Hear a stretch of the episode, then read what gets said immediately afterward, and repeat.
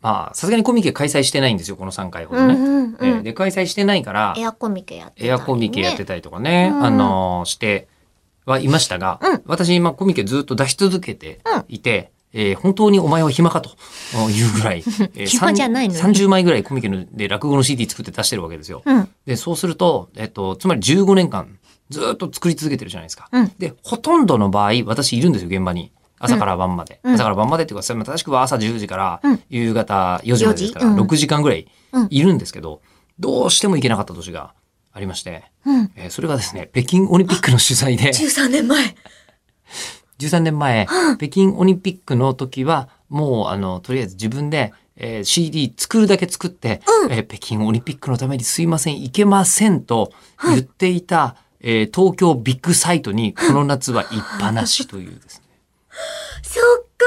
かー。夏でしたもんね、北京はね。北京。だから、学んだかえら。ー学んだっつうか、あの、オリンピックは大体夏って言っとけば夏なんですよ。え、2分の1の確率ででしょ2分の1の確率で、うんうんあなるほどその辺ね、えーここはどっちのオリンピックだったかわからないみたいなのうん。ありますよねきっとね、うんでもどうしたって、その冬のウィンタースポーツをやる気候ってどうしたってあるわけじゃないですありかま。すねうんそのスキーのジャンプだったりとうんか、うん雪の山がないとちょっと無理でしょうってなると、明らかに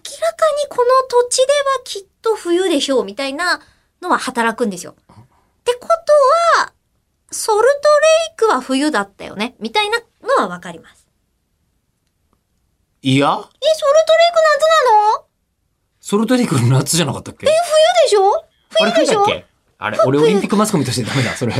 ないところだった。あれそうだっけソルトレイクあアトランタかそうかアトランタが夏でソルトレイクが冬でうんソチが冬でみたいなもうね覚え始めるとキリがないんですよこれ確かにね。しかも同じ都市にね、こう戻ってきたりとそうかってい北の京はそうですよ。まさにうー。うんん北京オリンピックいやー、これね、引っ掛け問題としてよくできている。北京うん。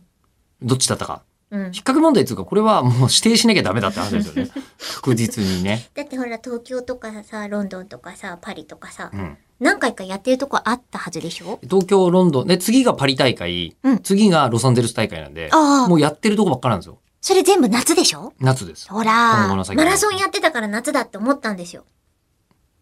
あ、さっきの、あの、今日、今日の収録のことだけを考えて いきますね。はい